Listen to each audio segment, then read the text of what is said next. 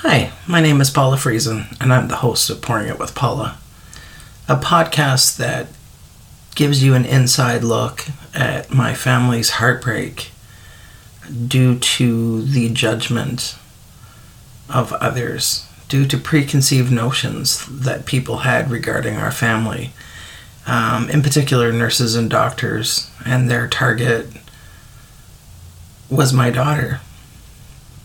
If you haven't yet listened to any of my episodes, I would certainly encourage you to li- take a listen. Um, but in the meantime, here's a little recap.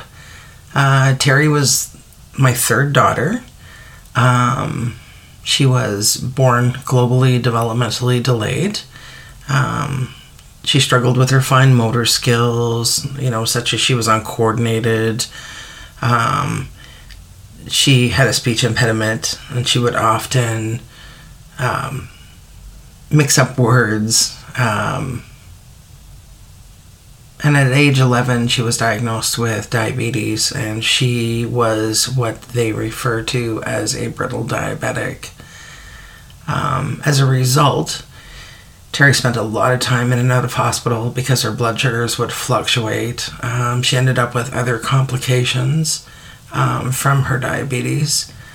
Um, and after a 19 year struggle, um, she ultimately um, passed away. Uh, my last two episodes were me talking about her passing away and her service. Um,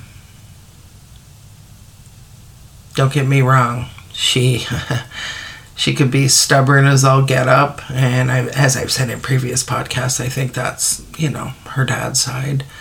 Um, but we went through quite a bit as a family. Uh, a lot of it was while Terry was hospitalized, people would accuse her. Not everybody, not certainly not everybody, but there were some nurses who had this notion that Terry would make herself sick to be hospitalized because we foster, because we were foster parents. How could we possibly have enough time to give everybody attention?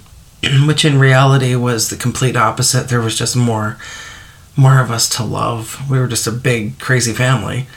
Um, but we certainly didn't lack any love or attention.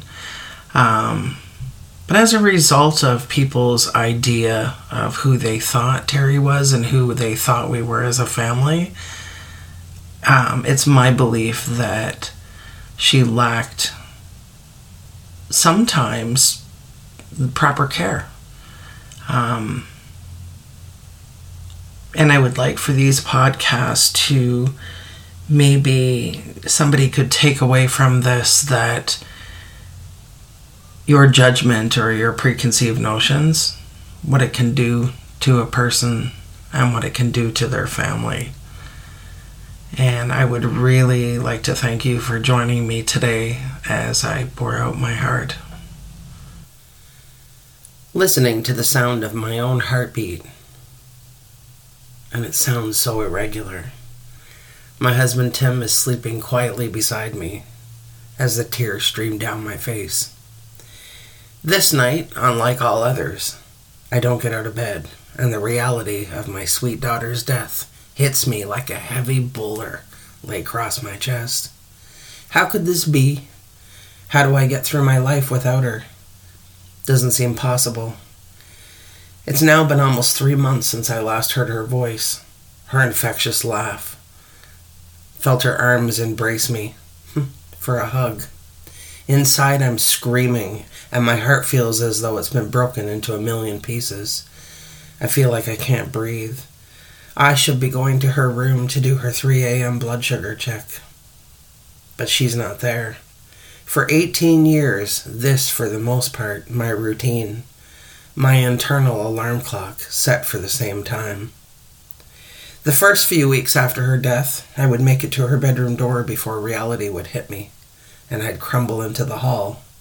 Then it was many nights of getting as far as my bedroom door. But tonight I lay here.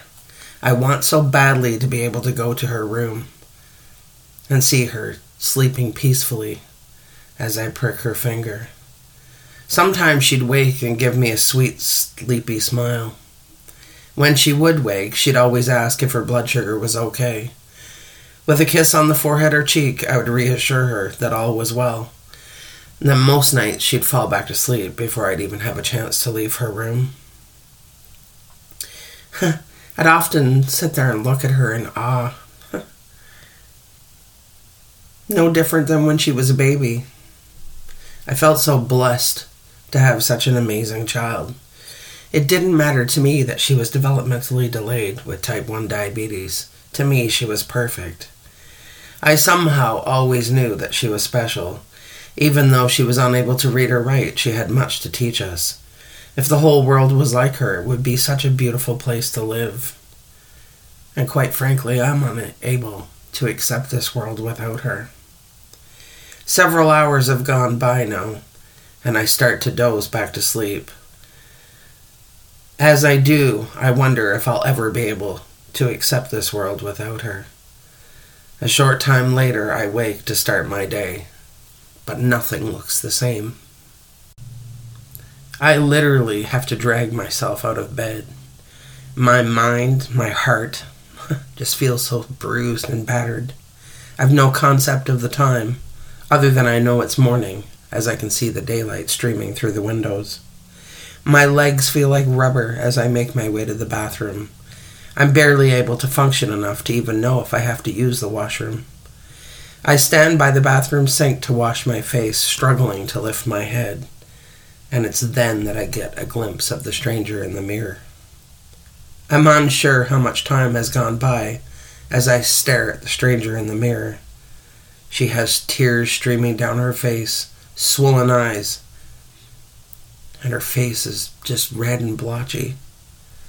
The woman that once appeared in the mirror died three months ago with her daughter and has been replaced by someone I don't recognize. As I continue to stare at the stranger, I see her lips move as she screams out for her daughter and the woman she once knew in the mirror. I'm unsure if the screams are heard by anyone, other than in her own head. Hmm, the ever present sound of my heart pounding is all that I hear, and it's almost deafening. How is it, I wonder, that my heart is still pounding and beating when I feel dead inside? In that moment, I decide that the stranger should shower, and I wonder when she last did. With my heart continuing to race and my head down, I prepare to leave the safety of my bedroom. Terry's now empty room across the hall, and I'm unable to bear the sight of it. I turn my body sideways so I don't have to look as I make my way down the hall to our front door. I prepare to take my place out on the deck. This is where I spend my days now.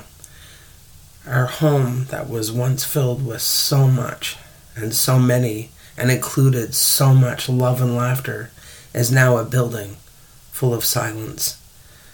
I'm met outside on the deck by my daughters. This has now become our daily routine. Maggie and Allie both get up from the table to embrace me. I take my place at the patio table in a chair that faces a building that was once home. Our roles now reversed, as the, gir- as the girls have now become my caregivers throughout the day. Huh. Tim has now returned to work, and the girls have been taking turns working. When their schedules overlap, they have a family friend, Kim Paul, that comes to stay with me so that I'm never alone. I look at my girls and I see a resemblance between them and the woman in the mirror. They look so broken and lost. I'm unable to provide them comfort, even though I love them more than anything else in this world. They are the reason that I still breathe. I'm torn between two worlds one where my youngest daughter lives, and a world where the rest of my family resides. I want to be with all my children, but this is no longer possible. It's then that I realize that not only did my children lose their sister, but they also lost the mother that they once knew. I have no doubt that the woman that they now look at, they too are struggling to recognize. I'm now left with the task of getting to know this stranger that I've become. I really have no idea where to begin. After all, it wasn't as though I could talk to someone else and ask, Who is this person? What's she like? It's impossible because no one knows her. She's a stranger to everyone, although most are unaware, as this stranger looks much the same as the old me. I am aware that the stranger certainly had a rage within, and in many ways she scared me. Everything I knew, I no longer knew. Losing my child had shaken me to my very core. I've only left the building that I reside in a handful of times in the past three months. And I think part of that was fear. I was afraid of this rage that I had and how I would feel. Um, the girls thought that I should try and maybe do something normal and perhaps go to the grocery store. I immediately panicked as I knew this would mean seeing people. Allie kneels beside me and promises that if we get there and I can't enter the store, I can simply get back in my car and drive home. I muster up the courage and tell myself that it's something I'm eventually going to have to do. As I walk out the front door of the building I reside in, I become keenly aware that I'm putting on a mask, and I'm praying that it won't slip. I pull into the parking lot, and my heart is racing, and my entire body feels as though it's shaking. I enter the grocery store and I immediately see a nurse that's cared for Terry many times in the past. Our eyes meet and she appears to be very uncomfortable. I'm unsure where to look. Neither of us speaks, and I feel others' eyes on me. I muster a smile as I quickly become aware that my presence seems to be making others in the store uncomfortable. As I make my way through the store, some people stop and give me a hug, and others pretend not to see me. I'm sure they're grateful that they are not me. The tears again begin to stream down my face as my mask slips. I quickly try to gather my thoughts and pick up the much needed items for the building hmm. that I reside in. I reach the till to pay for the items that I've managed to pick up. The cashier greets me with tears welling as she tells me how very sorry she is to hear about Terry's passing. She tells me that the staff at the store will certainly miss seeing Terry and her smiling face.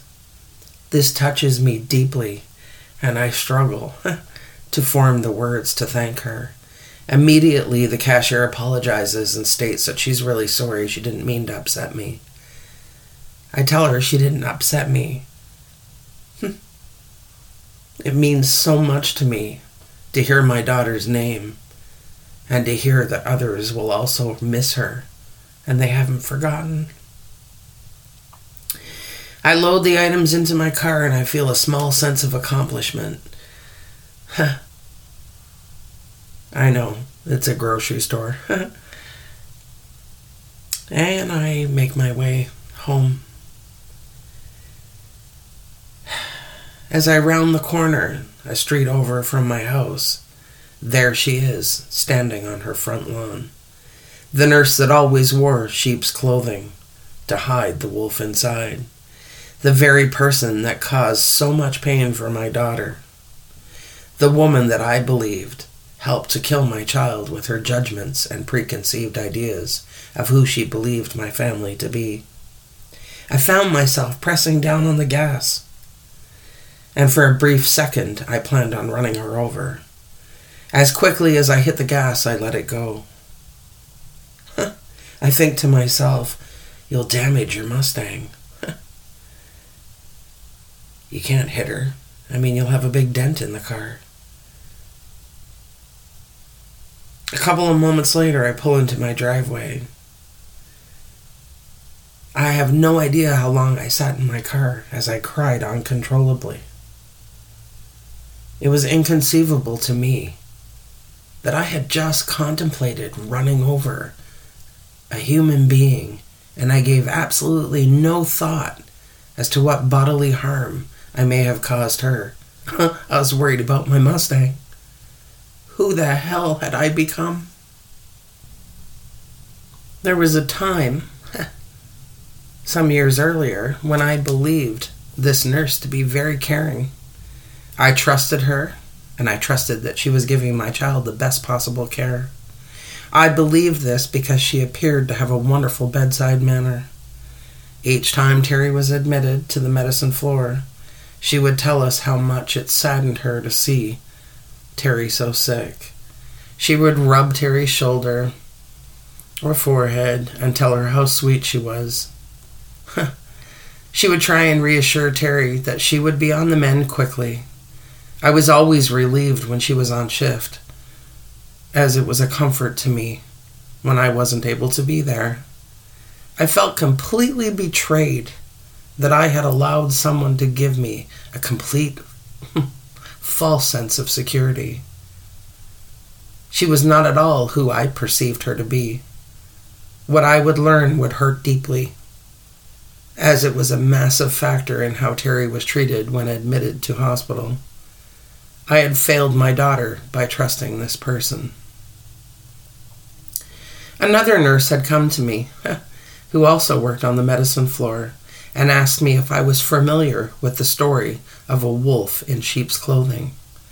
This nurse appeared somewhat uncomfortable, as we didn't really know each other outside of the hospital. It was during this conversation that I was told that not all was as it seems. It was suggested that I be careful as to who I was trusting. I felt my heart sink, but I needed to dig deeper. I began to ask questions, all the while reminding myself that this could very well be malicious gossip. I had to know, I told myself, as this was my child's life. I was told that this nurse would often talk about and make no secret of how she viewed Terry and how she viewed our family. One of the beliefs was that because we were foster parents, we didn't have enough time for our daughter that was developmentally delayed with a chronic disease. As a result, some drew the conclusion that Terry would purposely make herself sick for a means to get attention. Hmm. some of the things that were talked about in the break room were things such as, you know, she's not all there. Can you just imagine what their house looks like with all those kids? This nurse shared that there were also some that thought she was faking symptoms. During our conversation, I realized how important this information was. I knew all too well how this was directly impacting Terry's treatment, both medically as well as how she was treated as a human being. I had always known that there were some that had a lack of patience after all, she had never been admitted to the hospital without someone making a negative statement or untruth about her. If they had only taken a moment to listen to her when she tried to explain herself. As I shared earlier, Terry would often struggle to properly express herself. and as a result, she was often misunderstood by some. I believe that if there had been less judgment and a little more time taken, it would have been beneficial to understanding her and how to manage her illness. To this day, I've never understood why some didn't do that. When I left the hospital that day after speaking with that nurse, I had no idea what to think. In my heart, I knew that this nurse was telling me the truth, but I wasn't sure I wanted to accept it. To accept this would mean that I had failed my child. A few weeks later, I would receive a visit from a very close friend who would confirm everything I had been told. My friend had recently attended a candle party, and this nurse was also at the same party. Coincidentally, I was also invited to this party, but was unable to attend, as Terry wasn't feeling well. During the party, the nurse began to talk about my daughter using her full name. It was reported that some had tried to shut down the conversation, but it continued.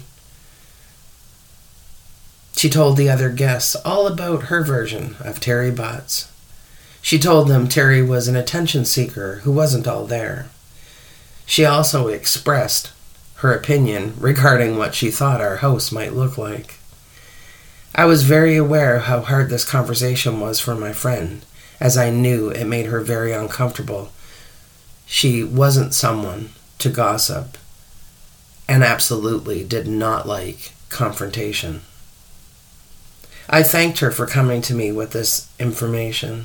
We embraced, and she told me it sickened her to think that this was someone entrusted to care for other people. And not only to care for other people, but to care for them while they were sick. As uncomfortable as it made her, she told me she knew she had done the right thing by coming to me.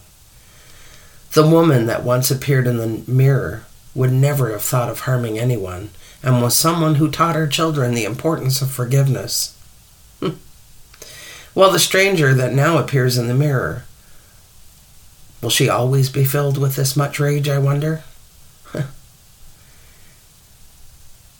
We had made the decision to relocate shortly after losing Terry, and I now knew beyond a shadow of a doubt that this was the right decision, and it was the only one we could make.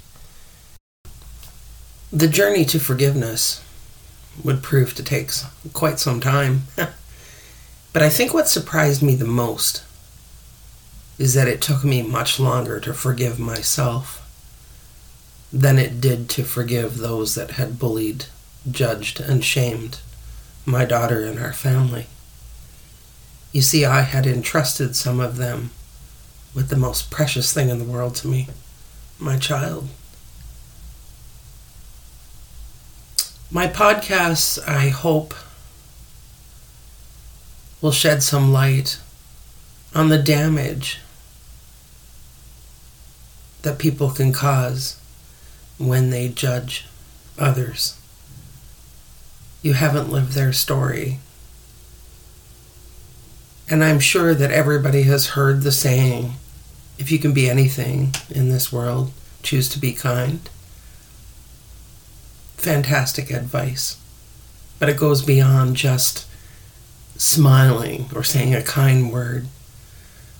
Much of it has to do with how we treat people when we're not in their presence and what we say about them. Our perception can often be false.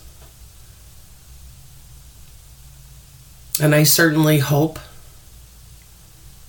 that today's podcast will give you a glimpse